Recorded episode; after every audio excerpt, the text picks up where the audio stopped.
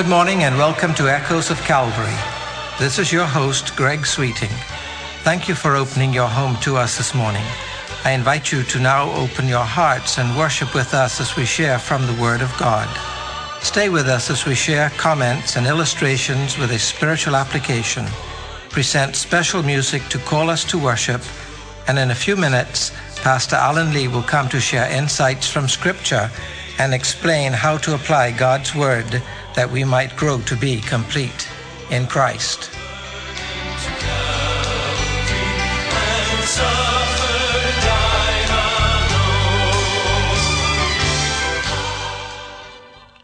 There are some people who, it seems, tend to become infatuated with the abilities and talents that God has given them.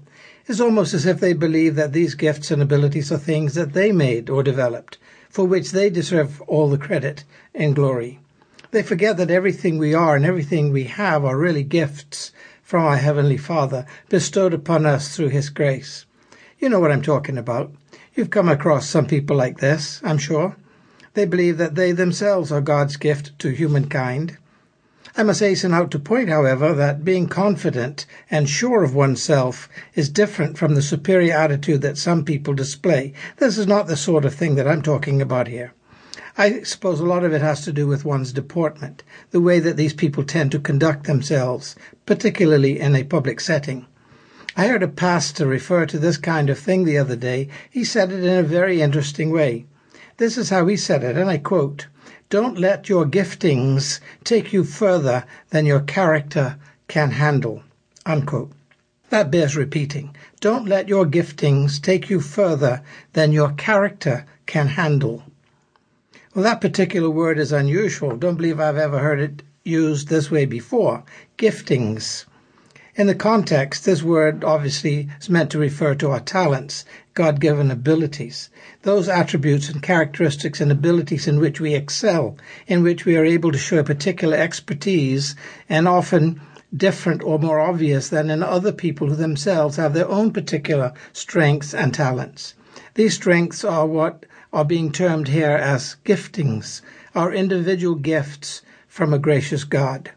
So the caution is when referring to our gifts, talents, and abilities, do not become so enamored and self-focused on what we are and what we can do, such that we are inclined to allow ourselves to advance further into the area of showmanship and places where we are able to show off our abilities.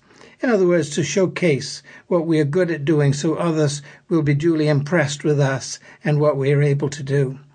There is a fine line between showing off and just doing the best we can with what God has blessed us.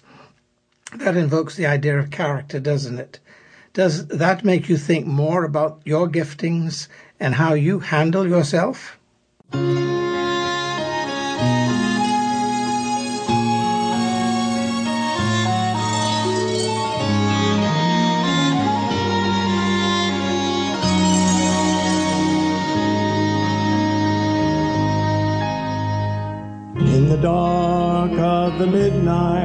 Have I oft hid my face while the storms howl above me and there's no hiding place? Mid the crash of the thunder precious lord hear my cry. Keep me safe till the storm passes by passes over, till the thunder sounds no more,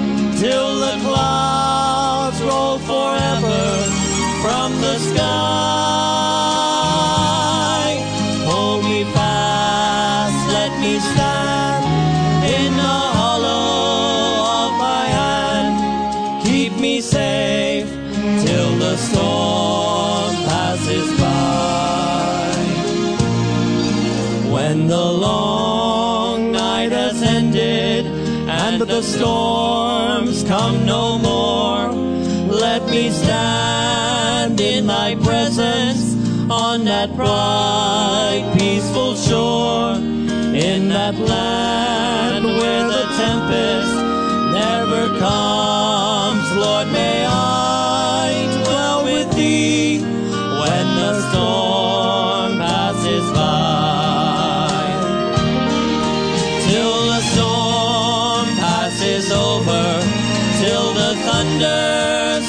no more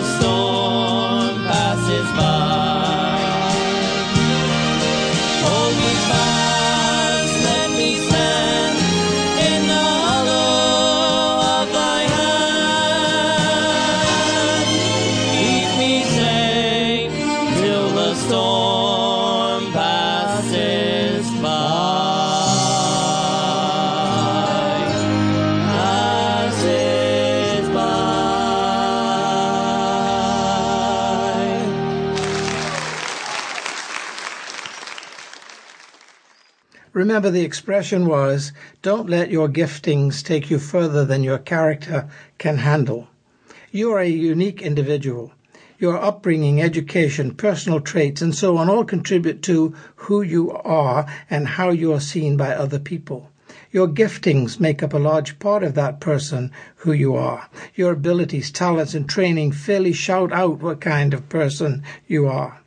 The advice then from this pastor is that we should be careful that we do not lose sight of our limitations and that we do not become so impressed with our own abilities, our giftings, in other words, that we allow them to take us beyond who we really are, beyond that which our character can handle, says this particular pastor.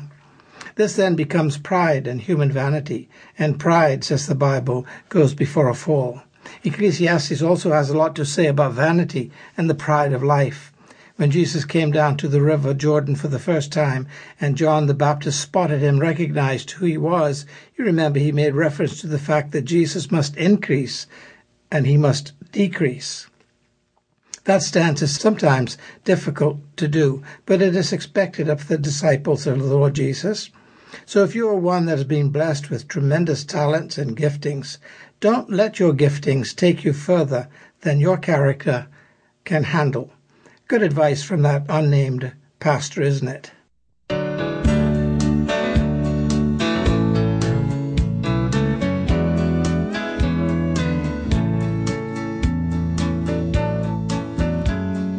Lord, here I am again, down on my knees in prayer. And Lord, you promised me you would always meet me there. Now there's a mountain up ahead that I can't seem to climb. But I'm praying for the strength to try it one more time. Lord, don't move that mountain. Just give strength to climb. For if you should move each mountain, I might grow weaker every time.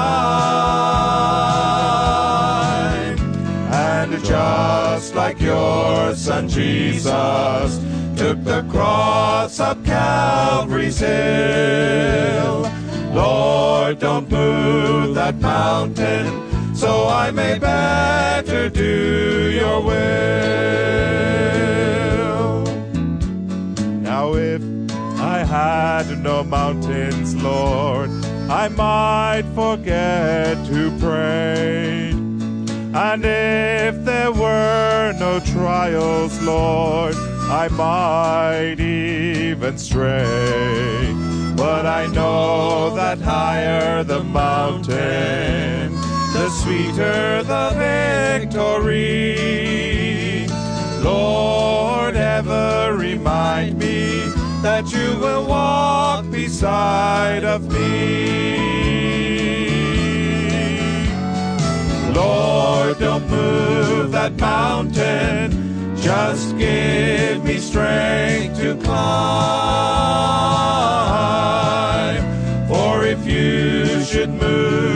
Mountain, I might grow weaker every time.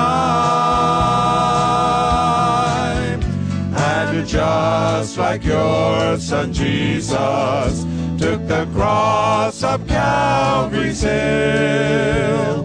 Lord, don't move that mountain so I may better do your will. That mountain so I may better do your will.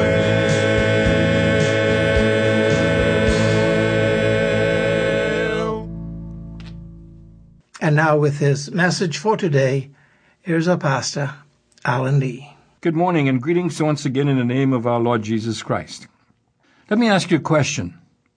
How can or should believers in Christ cope with crisis situations in a way that glorifies God and provides them with a sense of peace and even joy in times of personal crisis, in a way that demonstrates that their faith in Christ does make a difference? I believe that Hezekiah has an answer for us. If you have your Bibles, please turn with me to 2 Kings chapter 19, because that's what we'll be talking about. I won't be able to read the entire passage, but I'll be drawing extracts from it. As a background, let me give you Hezekiah's situation. As the king of Israel, Hezekiah is facing a siege of Jerusalem by Sennacherib, the king of Assyria. Sennacherib has the city surrounded, and his troops are much superior in number and skill than the Jews. He arrogantly ridicules Hezekiah and belittles and defames and blasphemes God before all the people. And so his taunting, demeaning, blasphemous words to the Jews is found in chapter 18 of 2 Kings, especially beginning at verse 22. It is a demeaning diatribe against the people of God and the God of his people. Sennacherib then sends a letter to Hezekiah, outlining his demands and once again arrogantly voicing his threats against Jerusalem and Jerusalem's God. Hezekiah realizes that certain annihilation is at hand. If ever there was a crisis situation, my friends, this is it being faced by Hezekiah. But now notice how he handles the situation. First of all, he gives the problem to God. This is seen in chapter 19 of 2 Kings, verse 14. It says, Hezekiah received the letter from the messenger and read it. Then he went up to the temple of the Lord and spread it out before the Lord. I just love that. He went up to the temple of the Lord and spread it out before the Lord. This shows both that Hezekiah had confidence in God and that he had a personal relationship with him also. Friends, these traits are essential in times of crisis if we are to meet them successfully. Confidence in the God with whom we have a personal relationship. Let me ask you, is that true of you today? Do you know Jesus Christ as your personal Savior? And if you do, do you have faith in His ability and His willingness and His desire to provide the help you need in times of crisis? Hezekiah certainly did. That's step one in handling a crisis. Give it to God. But secondly, Hezekiah also recognized the sovereignty of God. He recognized that even though he was in the midst of a terrible crisis, his God, with whom he had a personal relationship and in whom he trusted, this God was still in control. He was sovereign. Listen to the words of verse 15. Quote, Hezekiah prayed to the Lord, O Lord God of Israel, enthroned between the cherubim, you alone are God over all the kingdoms of the earth. You have made heaven and earth. End of quote. Hezekiah is actually worshiping God in the midst of his crisis situation. He worships God before he asks for his help. He acknowledges God's absolute ability and power to help him he also acknowledges his absolute confidence in a God of absolute sovereignty. We too, my friends, must never doubt that God is in control of his universe, but also of our circumstances. No matter how desperate they may be, God is still on the throne. And so, the second step in handling a crisis is recognize that God is still in control. Thirdly, Hezekiah also understood that God's honor was at stake in his situation. This is what he says in verse 16 Give ear, O Lord, and hear. Open your eyes, O Lord, and see. Listen to the words Sennacherib has sent to insult the living God. Now, this is in keeping with Psalm 23, verse 3, where David says that the Lord, as his good shepherd, restores my soul. He guides me in paths of righteousness, notice now, for his name's sake. That is, for the sake of his reputation. God's reputation, my friends, as a caring and loving Father is dependent upon his care and protection for his children. So that's step three in facing a crisis. Remember that God's reputation is at stake. But finally, notice that Hezekiah voiced his concern to God, not to his men. This is what he says in verse 17 It is true, O Lord, that the Assyrian kings have laid waste these nations and their lands. They have thrown their gods into the fire and destroyed them, for they were not gods, but only wood and stone, fashioned by man's hands. Friends, listen. We must always turn to God in time of crisis before we turn to man. It is amazing how even Christians fail here, turning to psychologists, psychiatrists, pastors, and even doctors before turning to God for help. Hezekiah knew better. God was Hezekiah's first line of defense, not man, and it should be with us also. How we need to learn and apply this lesson to our own lives when we face a crisis. Turn to God first rather than to man. But fifth, Hezekiah wanted the crisis solved in a way that would glorify God. Notice what he says in verse 19. Now, O Lord our God, deliver us from his hand, so that all nations on earth may know that you alone, O Lord, is God. You see, Hezekiah was not seeking his own glory or the glory of his own people or the glory of Jerusalem. He was seeking for the glory of God. I say again, this must always be our desire as well, not only in times of crisis, but at all times. But especially, of course, in times of crisis. Sometimes God is glorified, my friends, not by taking us out of the situation, but by being with us and leading us through the situation in a way that demonstrates His power, His grace, and His mercy. Now, God answered Hezekiah with a miraculous deliverance. Listen to these amazing words in verses 35 and 37. Quote, That night the angel of the Lord went out and put to death a hundred and eighty-five thousand men in the Assyrian camp. When the people got up the next morning, they were all the dead bodies around them. And so Sennacherib, king of Assyria, broke camp and withdrew. He returned to Nineveh and he stayed there. And one day while he was worshipping in the temple of his god Nisroch, his sons Adrammelech and Sharezer cut him down with the sword, and they escaped to the land of Ararat. And Esarhaddon his son succeeded him as king. End of quote. Now, of course, God doesn't always answer in this miraculous, powerful way. But you can be sure of one thing, my friends. He does always hear and answer the prayer of his people, of those who trust him and call upon him in faith especially when we pray that our crisis is solved for His glory and not for ours. So then, to recap, What principles can we learn from this incident when we face crisis situations today ourselves? Actually, they are so evident here, all we have to do is restate them.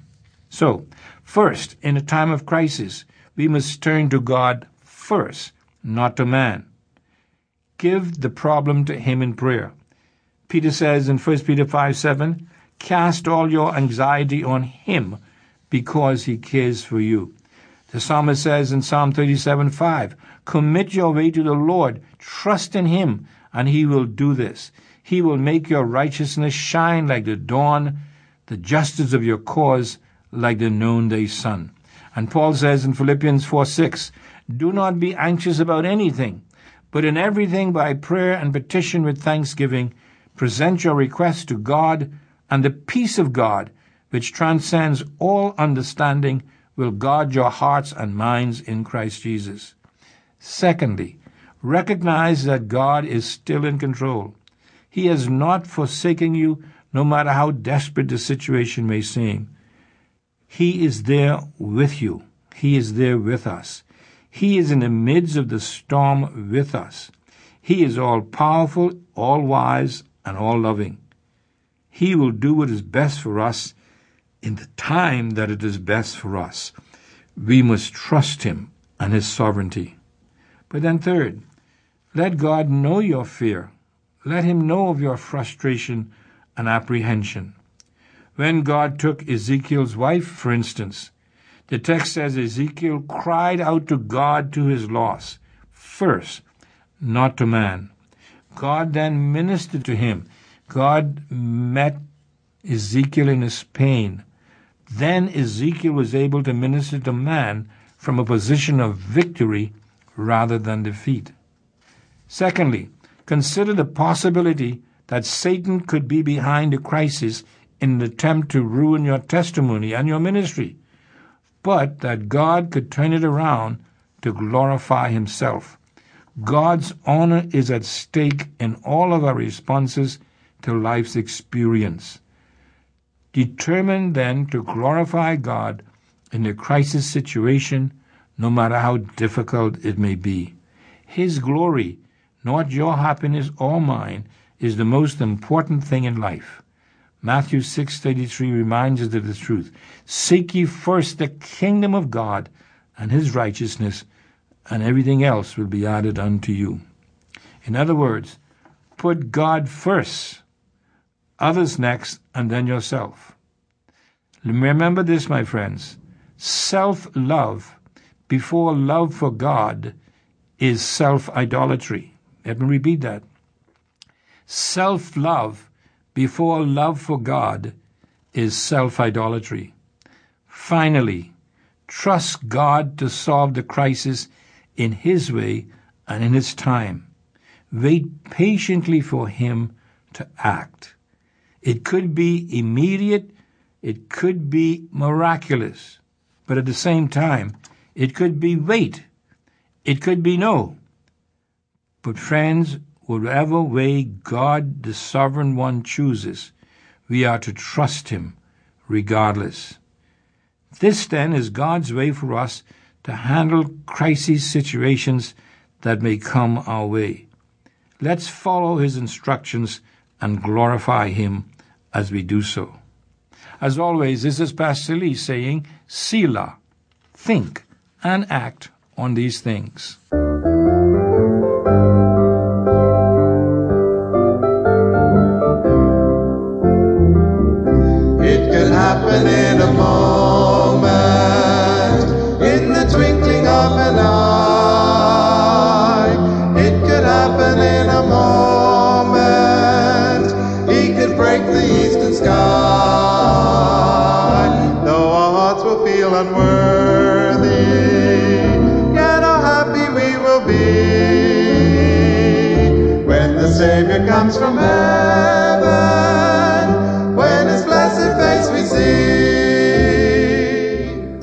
You have been listening to Echoes of Calvary, a radio ministry of Calvary Bible Church in Nassau, Bahamas.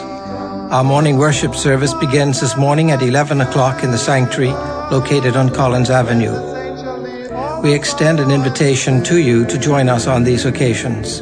If you would like to contact the church or Pastor Lee, address your letters to Echoes of Calvary, Post Office Box N1684, Nassau, Bahamas. And so we come to an end of this broadcast. I invite you to think about the message this morning. Consider the one who is our Savior and Lord. Grow to be complete in Him. And remember, as echoes from Calvary stir in your heart, keep listening for that shout, Maranatha, the Lord is coming soon. There forevermore to stay.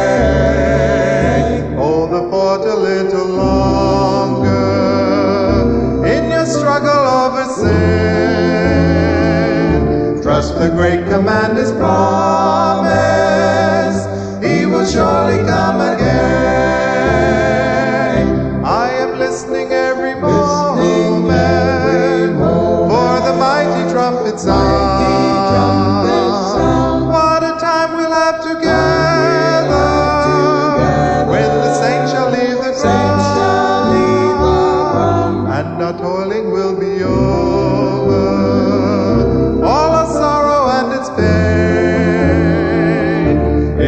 It could